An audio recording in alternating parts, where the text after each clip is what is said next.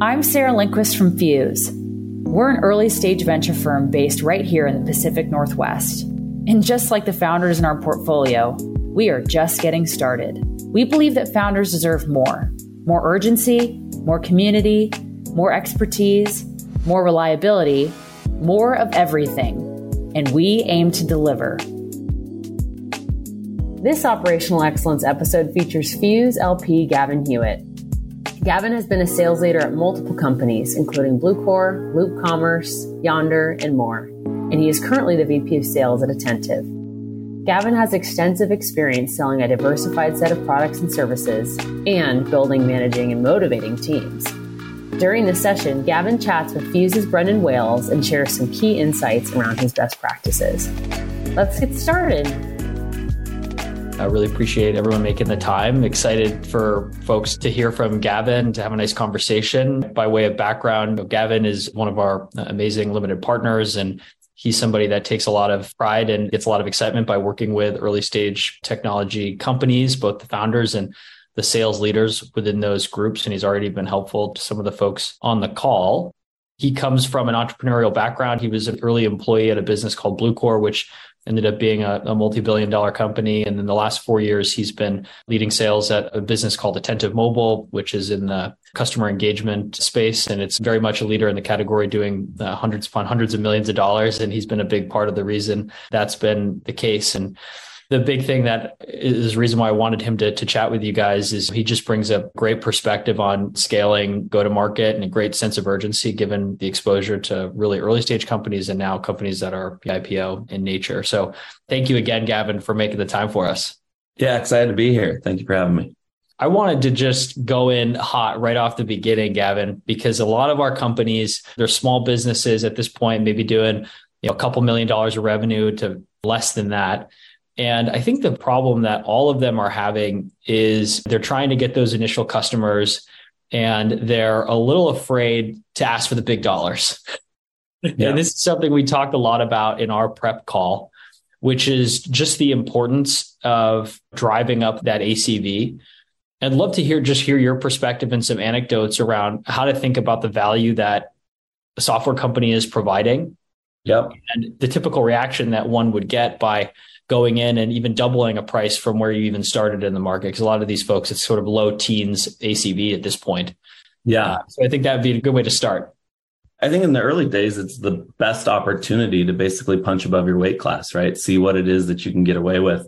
It can be scary. I'll use Bluecore as the example. I remember joining a, a, founding team of three technical folks. I was the first kind of sales go to market person brought in.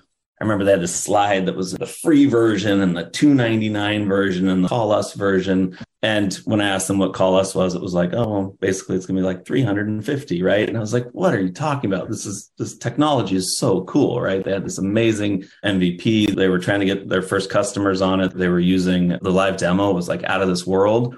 And I just said, like, let me try to go pitch this to some large enterprises and see see what the feedback is. And it was amazing. Our first experience was we got a meeting with Nike, went down to the campus in Beaverton and did a pitch. You could just see their jaws drop, right? They were used to like large enterprise software that was clunky and didn't do anything. And we were differentiated in this, this little thing that we were pitching. And they got to the point where they asked for like, how much is this? And I think we didn't really know what to say. We had an idea, but we were like, $10,000 a month. And they were like, oh, awesome. Yeah. Like, let's get the paperwork started. And we went out of the meeting. If somebody had a video camera, like looking out the window that day, they would have seen the CEO founder and myself going like out to our rental car, trying to keep it cool. And then like the car bouncing because we were jumping around like, holy shit, we just got 120K from Nike. And they ended up being our first customer. And when you start building on top of you figure ACV, with like Nike, it, it makes all the other conversations that much easier. And it also gives you the confidence to go in and say, it's going to cost you a half million dollars a year or whatever it may be. So I think, yeah, I think that notion of taking some at bats, don't try to define your ICP. Let them sort of come to you in a way. Go and get the meetings, but don't sell yourself short, I guess is what I'm trying to say. Yeah, for a lot of the companies, because they're coming out of that period of, hey, do I have or or am I close to product market fit? And so I think there's almost this imposter syndrome that's mm-hmm. going on, which is like, I don't know if we're good enough to charge, nor are we ready to have a Nike. And obviously, when you pitch Bluecore, I'm sure there weren't features that you promised that, or things you had to go build in order to oh, support yeah. that. How did you think about that in relation to what you'd, you'd be able to pull off in time? Yeah, I mean, you have to get comfortable selling over your skis. And I think that's hard, especially for some founders, uh, certainly technical founders to be comfortable with. But specifically, again, I mean, I remember we pitched this idea of a price drop trigger. So the idea that you go to Nike.com, you look at a pair of Jordans, and six months later, the price drops on that item. And our ability to have captured that behavior and then trigger a message saying the price has dropped on an item that you were interested in. That didn't exist. And so that was our second phone call, which was to our CTO saying, we got to build this immediately. So we, we launched with other things, but people pulled some all nighters and we were able to pull it off. And that ended up being a huge differentiator for us was that particular piece of the product because people could do things like cart abandon and browse abandon, right? But we were just doing these really nuanced use cases. Yeah, having use case selling first and foremost, but then coming up with those use cases that differentiate you, even if you're still trying to figure out how those are going to ultimately operate. You have to know that you can build it, like the, the ability yeah. is there to build it, and then making sure that you execute against that because those become your best customers. Yeah.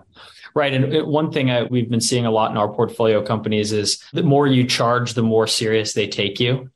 Absolutely. And it's just fascinating because I was going to juxtapose that with also the cost to support these customers, which is something we talked about last week, which is that it's the cost can almost be higher for the smaller ACV folks. And so if you were to, the, the trade off, it tends to be the benefits are kind of on both fronts, which is faster onboarding, higher retention, less support. Yeah. I mean, the support at the end of the day is going to be the same for a long period of time in most cases, right? So if you're if you're closing a SMB client at $5,000 a year versus an enterprise client at 500,000, ultimately your service is probably going to be pretty similar and, and the cost to service that's going to be pretty high. And so it's a lot better to bring in the big dollars to help offset that and really bankroll what it is that you're trying to do. At Bluecore, we chose to go up market and stay up market. That worked really well for us. In fact, their business has continued to grow on the back of just expanding within large enterprises. I would say one of the things that Attentive did really elegantly is go up and down market in the same motion, which is rare. You have to make sure that you are going to scale fast enough to be able to service both ends of that market. Because a lot of times you probably haven't built the product or the enablement to go down market in a meaningful way, yeah, or the self service tooling yeah. or whatever it may be to support that. And so you're going to have to throw people at the problem. And the way you throw people at the problem is either through fundraising and having the capital, but also yeah. getting those big clients that are going to pay you big dollars to help support, yeah. support that. So some of the people on this phone call are going to be thinking, yeah, I'd love to sell into Nike, but I don't have the talent to be able to do that or to close those deals.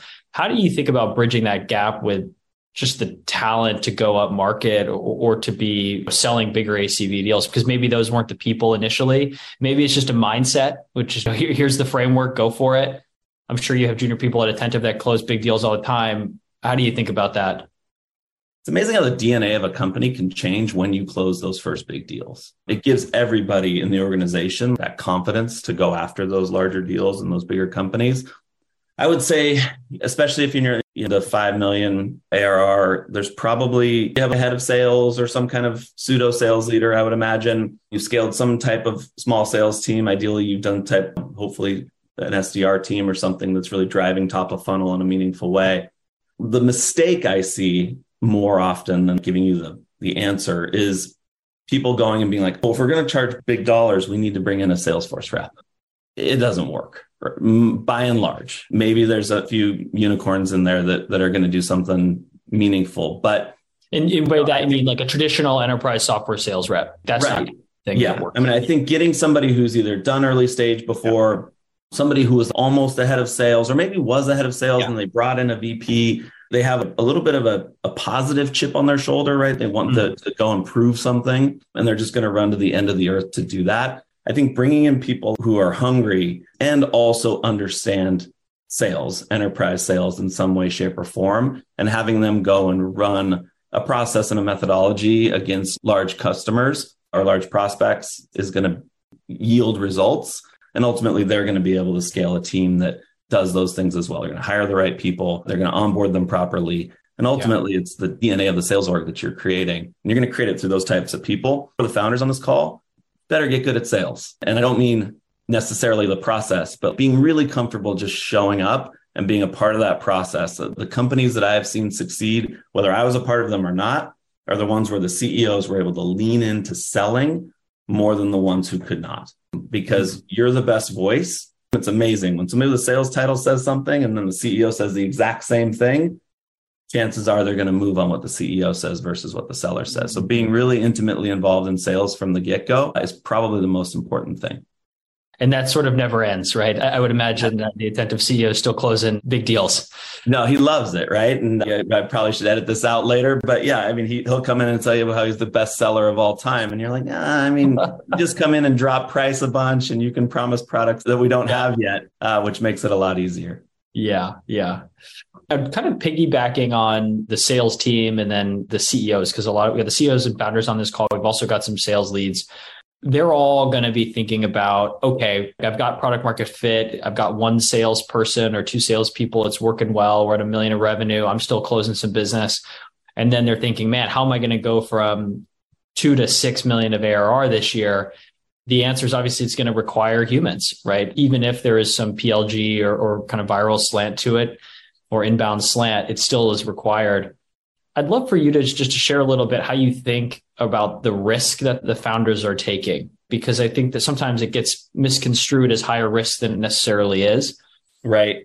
Yeah. I mean, I think the bigger risk is not scaling and running as fast as you can. If you have some semblance of product market fit, if you're sitting here with a million, two million, five million in ARR, you've got something and you need to put fuel on that basically what I want to raise on 2 million or 10 million next year. And I, I, think I'd rather raise on 10, right? So how do I get there? And how do I set that goal? How do I back out of that and build the capacity to help support hitting a number? And really the risk is not building that capacity because if you don't build it, you will not get there. And so spending a little bit of capital up front in order to build the capacity and start running there, you're going to know really quickly if things are working or not.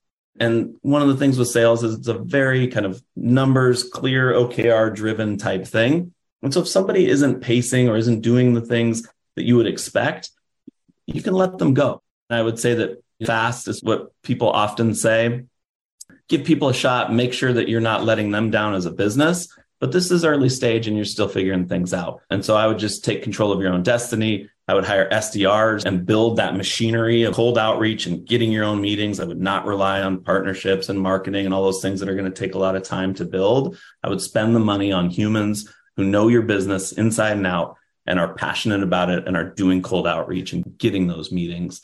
Revenue is going to win all your conversations. I had a board meeting once, one of my first ones. Actually, it was back in the day. It was Brad Feld was on the board, and I remember it was oh. it was my first it was actually my first board meeting. And I came in and just talked about like, hey, what are things that are going well and what are challenges and blah, blah, blah. And he immediately went in on these challenges and was, well, this challenge, this was tearing me apart a little bit.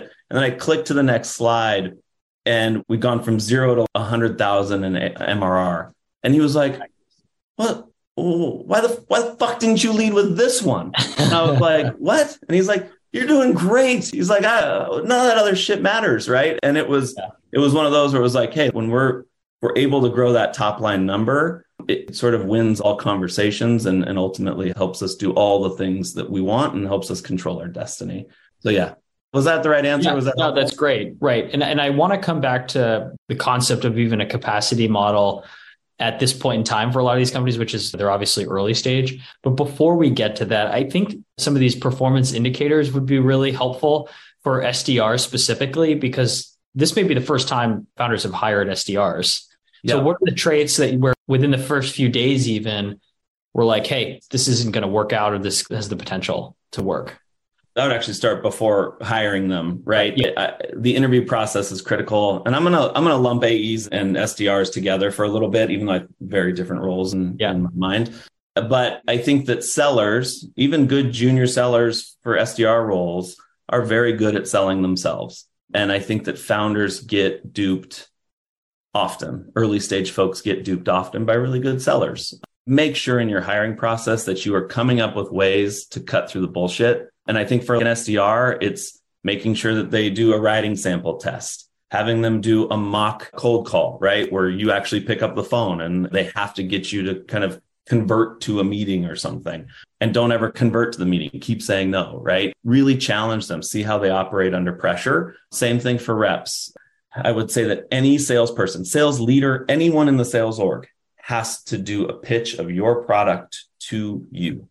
You want to see how they think. You want to see the slides that they come up with. They might even come up with better things than you thought of, right? During mm-hmm. that process, you might learn something, but also you need to know that they can stand and deliver. I've had so many people be amazing through five, six, seven interviews and then show up and just shit the bed on a pitch. And it could be that they just didn't even try hard. That yeah. tells you a lot, but they also just might do a, a terrible job, right? Or their nerves might take over. And you're avoiding all of the issues kind of of those early indicators once you hire them that would make you go, no, this isn't going well, or yes, yeah. this is this yeah. is an amazing person. So you can cut through a lot of that early. Mm-hmm. On the SDR front, if you're hiring a first one, try to find somebody who's worked at another startup that's done some of it. Yeah. That way they know some of the technologies that are useful, right? What kind of tech stack is going to help them be more efficient and convert more meetings. I think they know how hard the job is. It's the hardest job. it, it is yeah, for sure. It's really challenging. I've done it. Uh, yeah, I have too. I mean, it is the worst, but it's also yeah. it, it, when when you and the best if you're performing. What's that? The best if you're performing. It is, but in re- I mean, it's just challenging it's always. Just yeah. but in retrospect, it's the thing that gave you a lot of the capabilities that you have right. once you're a seller.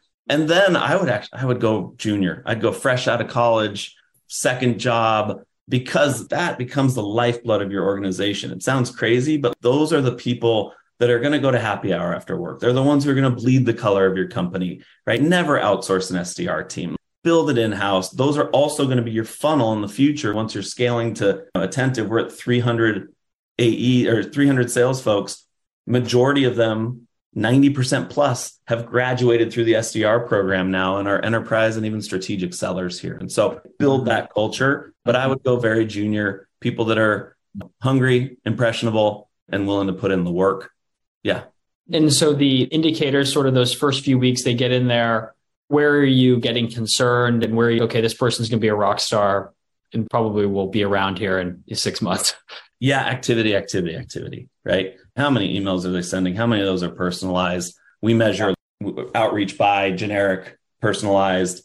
Cold calls, cold calling is not dead. They hate doing it, but the ones who do it get the most meetings like track the phone calls. They do the yeah, that's the most effective approach right now. Without question. It cuts through all the noise. And who's getting creative? We implemented something at Attentive that I think's been pretty game changing. We average about and we, we have for 3 years about 185 initial prospect meetings a week.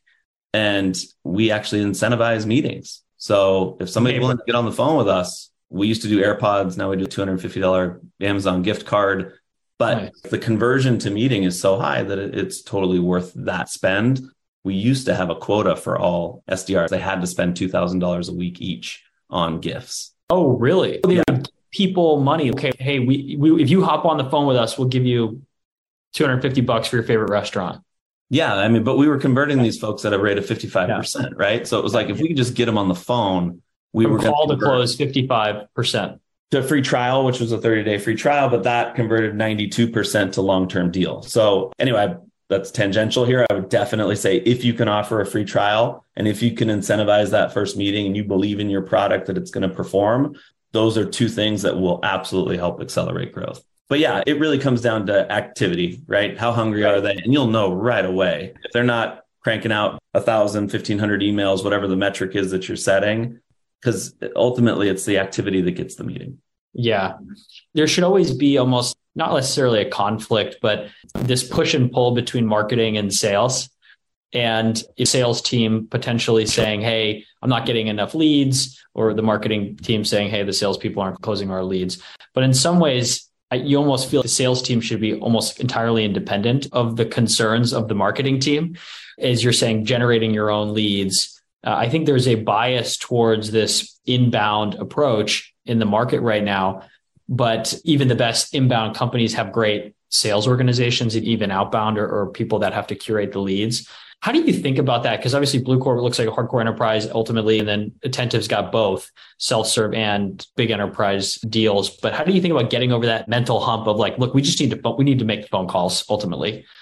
Yeah, control your own destiny, right? Marketing, you're putting creative things out into the universe and building this community. Uh, the companies that have done that exceptionally well are rarefied air, right? I think a HubSpot comes to mind, yeah. right? And even they had a badass SDR and sales team, to your right. point.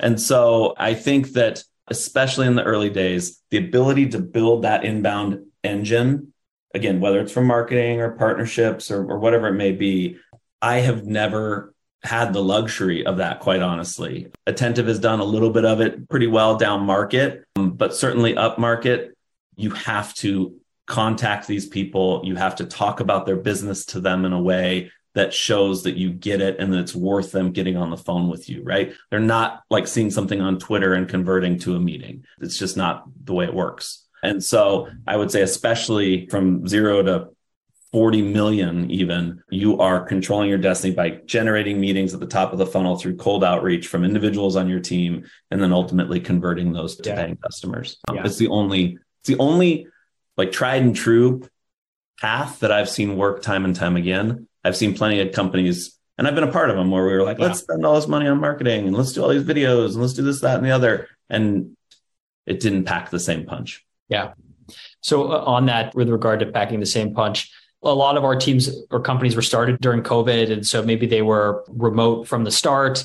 Some stayed in person, but maybe they've had a hard time hiring people. And so there's remote teams.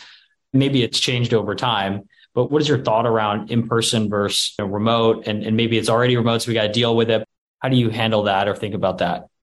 This is a conversation that comes up a lot we're struggling with this right now too, right? You know, I mean, I think there was a or something recently where I'm sure somebody from Sequoia or something said, "Oh, like you need to bring people back into the office." Well, we've spent two years. We scaled from 200 people in two and a half years, from 200 people to 2,000. Mm-hmm. The first 500 were mostly in New York City. The remainder were hired into a remote first company, and now we're sort of saying, hey, we want portions of the company to come back in the office. And, and I think we're seeing it with Amazon as well. The mm-hmm. toothpaste is out of the tube on that. That is really challenging. I think that people have really adapted to working this way. And especially for sales, like I would hire talent over location any day of the week. Maybe junior folks, you want to be able to create that environment for them if they want it, but you also mm-hmm. should consider it being flexible, especially if you're tracking their metrics properly.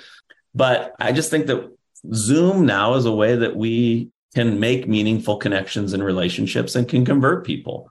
And this is a flippant joke, but I wrote you a check having never met you in person, right? Like right. we're oh, we mm-hmm. became mm-hmm. friends through yeah, Zoom. Yeah. And I think that teams can collaborate well uh, mm-hmm. and teams can achieve great things. I mean, again, we've grown from I think I joined around 35 million here to you know, 400 million. I don't think I met my CRO in person for the first 18 months that I was here that makes sense maybe potentially for the younger sdrs but at the same time tracking the custom emails tracking the phone calls you'll get a pretty good sense of whether or not these folks are going to be able to stick with it yeah i mean i meet with the sdr vp and the first line managers for each of my teams mm-hmm. Uh, for my ae teams. Mm-hmm. so enterprise strat email new verticals all these things. And we go through every single week how people are pacing how many calls have they made. And we we literally just go in. And it's like okay these these ones we need to put on a coaching plan immediately. And it's being done quickly. And we make calls quickly. You have to. Yeah yeah. Especially in the early days. I want to come now back towards capacity and compensation and I know you got yeah. some models on that. And maybe you, it starts with capacity and goes to compensation.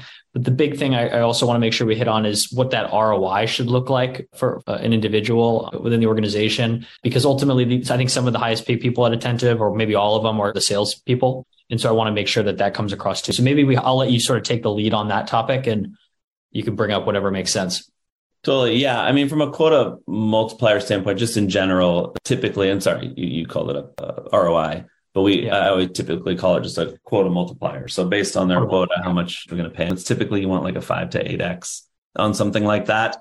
I pulled some docs. I think I told you this. I went back and looked at like early, early Bluecore days, like 2013, 2014, when we were doing a million in ARR and kind of making stuff up. Yeah. And, and, that's challenging. Like you're trying to grasp at numbers that don't even really exist. You don't really know what your conversion rate is. You don't know what quota somebody can realistically achieve but you have to be able to like set goals and run towards those.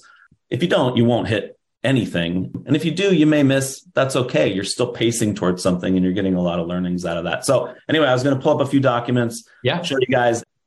All I do is I work backwards from a number that I want to hit.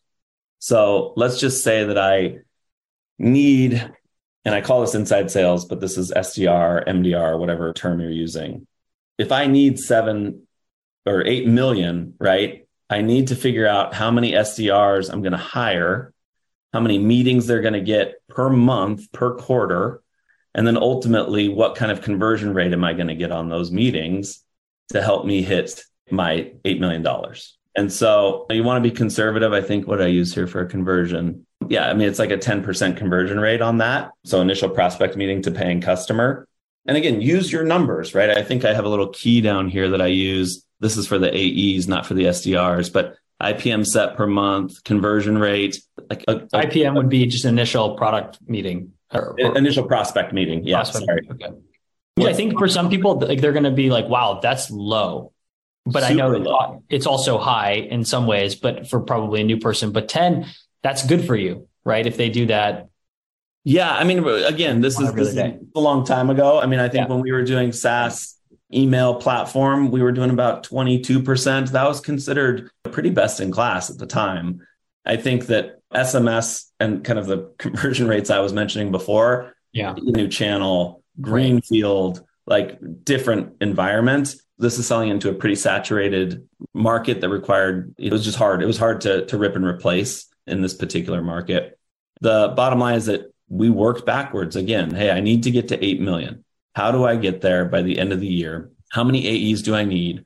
What is their quota performance? So if I'm going to assume that each one is going to get and go back to the quota multiplier. Mm-hmm. If I have somebody who's making 200,000, I want a 6x multiplier at a minimum. And so I, I need 1.2 million from them for it to make sense. And so from there, you build out. And I would highly encourage in the early days, move to monthly planning as quickly as you can on the sales side. It just produces a different level of rigor. I think in the future, when you're working with big, big numbers and you're looking to go public, move to quarterly.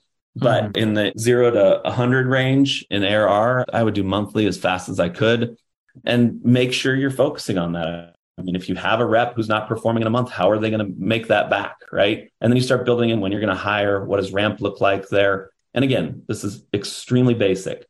But at the time I was 29 or whatever, I was trying to like figure out what the hell was going on. All I knew was that we had a million dollars and we or 2 million and we needed to get to a bigger number. I think at the time we planned to get to like seven. We ended up doing 10 million that year. And all I did was hire to this plan and, and actually overhire a little bit. I did a two to one ratio. This is another random tidbit here. In the early days, I did a two to one ratio SDR to AE. Again, control your destiny, get the meetings, have the at bats. They're cheap. And so you bring in two to support one AE. Once that AE is at like a capacity and really is bandwidth constrained, you mm-hmm. hire a second rep and then you go out and hire two more SDRs. And I would actually do that until I got to six SDRs and three AEs. And then I would hire a parity, a one to one ratio, six to six. And then from then on, I would do a one to one ratio. But again, in the early days, just it's all about the at bats for you guys. And you're having them as teams or, or literally like anyone, you're just filling the calendars across the AEs based off of what the SDRs drive, or is it one to one, like literally partners? Literally partners for strat and Enterprise, I think. I will say down market, if you're focused more on mid market SMB, pooling works a lot better there.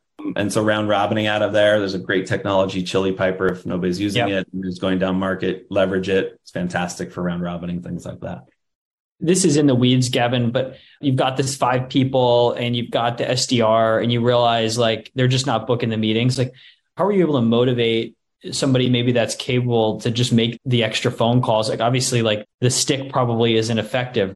How do you make that happen? I've been enlightened on this in the last couple of years.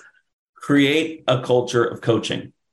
I think that what happens is, and I mentioned this before, if somebody isn't doing well in a quarter, we immediately put them on a coaching plan. That is not a PIP.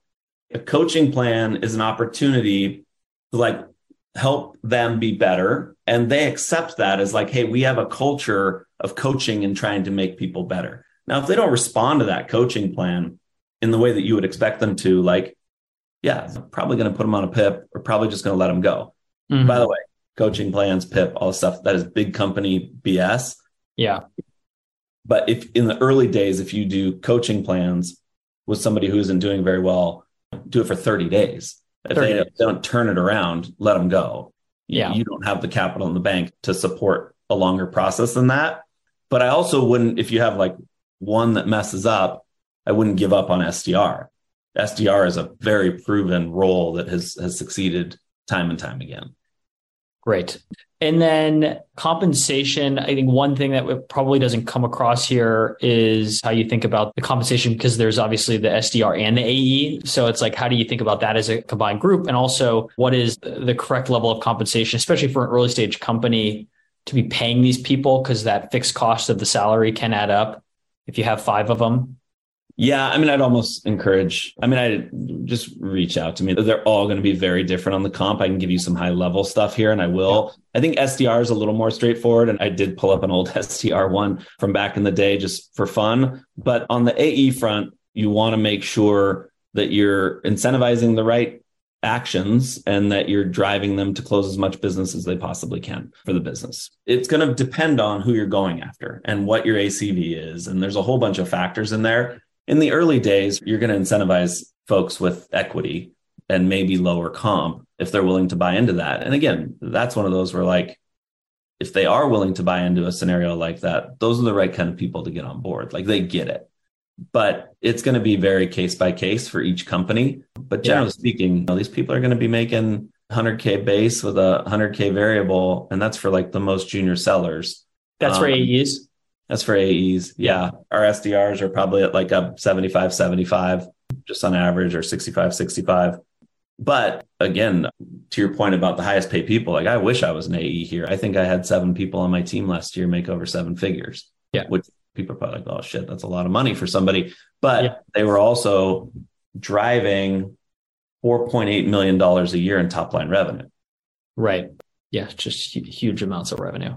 Yeah. And so it was totally worth it for us, the, each individual. So sorry, let me put yeah. that different way. They were all quoted, all, yeah. all of them, all 60 of them are quoted at like 4.8 million. The ones who are making a million are booking six to eight million dollars. Like it's good business for us to pay them. Yeah. Yeah. I mean, it gets so basic, right? Give them yeah. a base salary, whatever your ICP is, you pay them per meeting. I mm-hmm. actually mm-hmm. really like this. A lot of companies don't love this, but like go ahead and give them like just 1% of a deal tie them to the success of the deals, right? So they're not getting meetings with crappy people. They might get them to go after the economic buyer or whatever it may be. And so uh, there are a bunch of different ways to do this, but this is the most basic possible way that I've come up with. And then start estimating like their meetings per month, bonus per month, and then look at those closed deals. And then it, it works out to kind of their base salary, or sorry, their OTE being $89,000, which these are That's pretty great numbers. for a 23 year old. Yeah, it is. These are also 2013, 2014 numbers. So yeah. they've, they've gone up a little bit. I do like the monthly bonusing, especially for the younger people. Like I remember eh, at the startup I worked at when I was 23, like that feeling of every month, because I didn't obviously make a lot of money salary because it was a startup, but feeling like, okay, like I can make an impact on my own, on how much cash I have by doing a good job just this week. Totally. Yeah. And, and have fun. I mean, this is a group that you should have fun with, right? Yeah. Do spiffs. We had a cultural principle here called use sugar. And that meant like use it internally to get people excited, but also use it with prospects. And especially when all of you on this call are going to go from 5 million to 20 million this year. Next year, you're going to raise some fat series B. When you have big meetings, send somebody a bottle of Dom Perignon. Like just mm-hmm. like there's, there's ways to leave sort of indelible marks with people. Yeah. The other okay. one I'll show you just for oh, fun. Yeah. This is nice. something I used to do back in the day. I still should actually, but we do it in different ways now. But basically, like lay out your process, lay out your probability, mm-hmm. you like do all this stuff now. Like you may not know all of it, but like put it down on paper and start yeah. working towards those things. Eventually, especially as you guys continue to grow, like forecasting is my whole life now. It's boring as hell, but it's my life. But hey, you know, involved at each stage what are the activities that we're doing what are we looking for like for in terms of the verifiable outcome to move it forward mm-hmm. some of you might be like we are so not ready for something like this the people that are saying that you're not going to be as successful all mm-hmm. this stuff should be being put down on paper and talked about and thought about because mm-hmm. it's ultimately going to optimize your conversion funnel. And then this one was interesting too. I think you were asking me just about metrics and stuff. Yeah. They get more complex over time. Mm-hmm. But I would also encourage people early, early on to like set up definitions of what you expect. I mean, this seems so basic, but you should just do it. This is for AEs. What does professional communication look like? What does professional conduct look like? What does integrity look like at our company? And this allows you to performance manage them. This also allows mm-hmm. you to, in the early days, say, hey, you're not doing this. Like you're, you, you just don't fit. This isn't working out. And these are not metrics driven. These are like feeling driven, but mm-hmm. you set the expectation with them so that you can make a move if you need to. These are metrics, some of the metrics that I track for AEs, signups, that's gross new bookings, sales efficiency. We have two different versions based on a close date and then a time box created and close date. And then even for AEs, I look at like how many emails are they sending? It's amazing. Like if you don't track something like that, you'll go in and look at their sent emails and be like, the hell? You haven't sent any emails. Like what's going on here? How many deals are moving forward from discovery to like later stages, yeah. meetings held, account hygiene. This is like MEDDPICC and things like that. So anyway, what is MEDDPICC? It's a framework. I, it's actually a deal qualification framework more than a methodology. I think people okay. confuse that a little bit, but it's, I would say of the last, I'm just going to guess, but of the last 20 SaaS companies to go public, probably 18 of them leveraged MEDDPICC. The framework allows you to say, like, have you gotten the metrics from the customer? Who's the economic buyer? Is the paper process? It's an acronym. Each one has its own kind of set of criteria. And so what that allows you to do is go in and see if there are gaps in the deal, right? Like you may have a champion, but you don't have an economic buyer. We're not going to forecast this deal. And at an early stage, doing a, a lighter version of that is super helpful. For early stage companies, I always build my own methodology. Come up with your own. Take like pieces of, of there's so many out there, but don't take something off the shelf. Like you're unique build something for yourself. Eventually, you're going to have to take something off the shelf at yeah. scale. But like in the early days, really define like what is the method by which we're going to close these deals and what's our approach, even at a philosophical level. Like, how do you sort of operate and how do you expect yeah. people to operate? Yeah, for sure. Okay, great. So I think we have about five more minutes. So there's two questions I want to make sure we answer, and people can pop in more if we have time. So the first one is what do you see as main considerations on the sales side for product led growth companies. The same question could be around things that have a lot of expansion and usage based pricing yep. too. Yeah, absolutely. I love product led growth. If it can be achieved, like if you have a product that allows for that. You're lucky enough for that. yeah, exactly. Regardless of product led growth or sales led growth, the sooner you can get to a scaling pricing model, like based on usage, as you just said, the better. I've definitely made the mistake where you like build a product, you say, this is the product, here's how much it's going to cost per month and let's say it's $10,000, right? And it just stays 10,000. Then you go to renew and it's like, oh, we're going to increase it three to 5%. And like the, it's so hard to get like that net dollar retention number up unless you go and build a new product and then go in and upsell that product. And so if there's a way for you to build scaling pricing that allows you to treat all those sort of net new products almost as features, but that mm-hmm. just drive up that engagement, whether it be like you know, growing a list and sending more messages, mm-hmm. which is what we do here, the sooner that you can move to that, the better. Yeah. I don't know if that, hopefully that answered their question. Yeah, that's a great answer.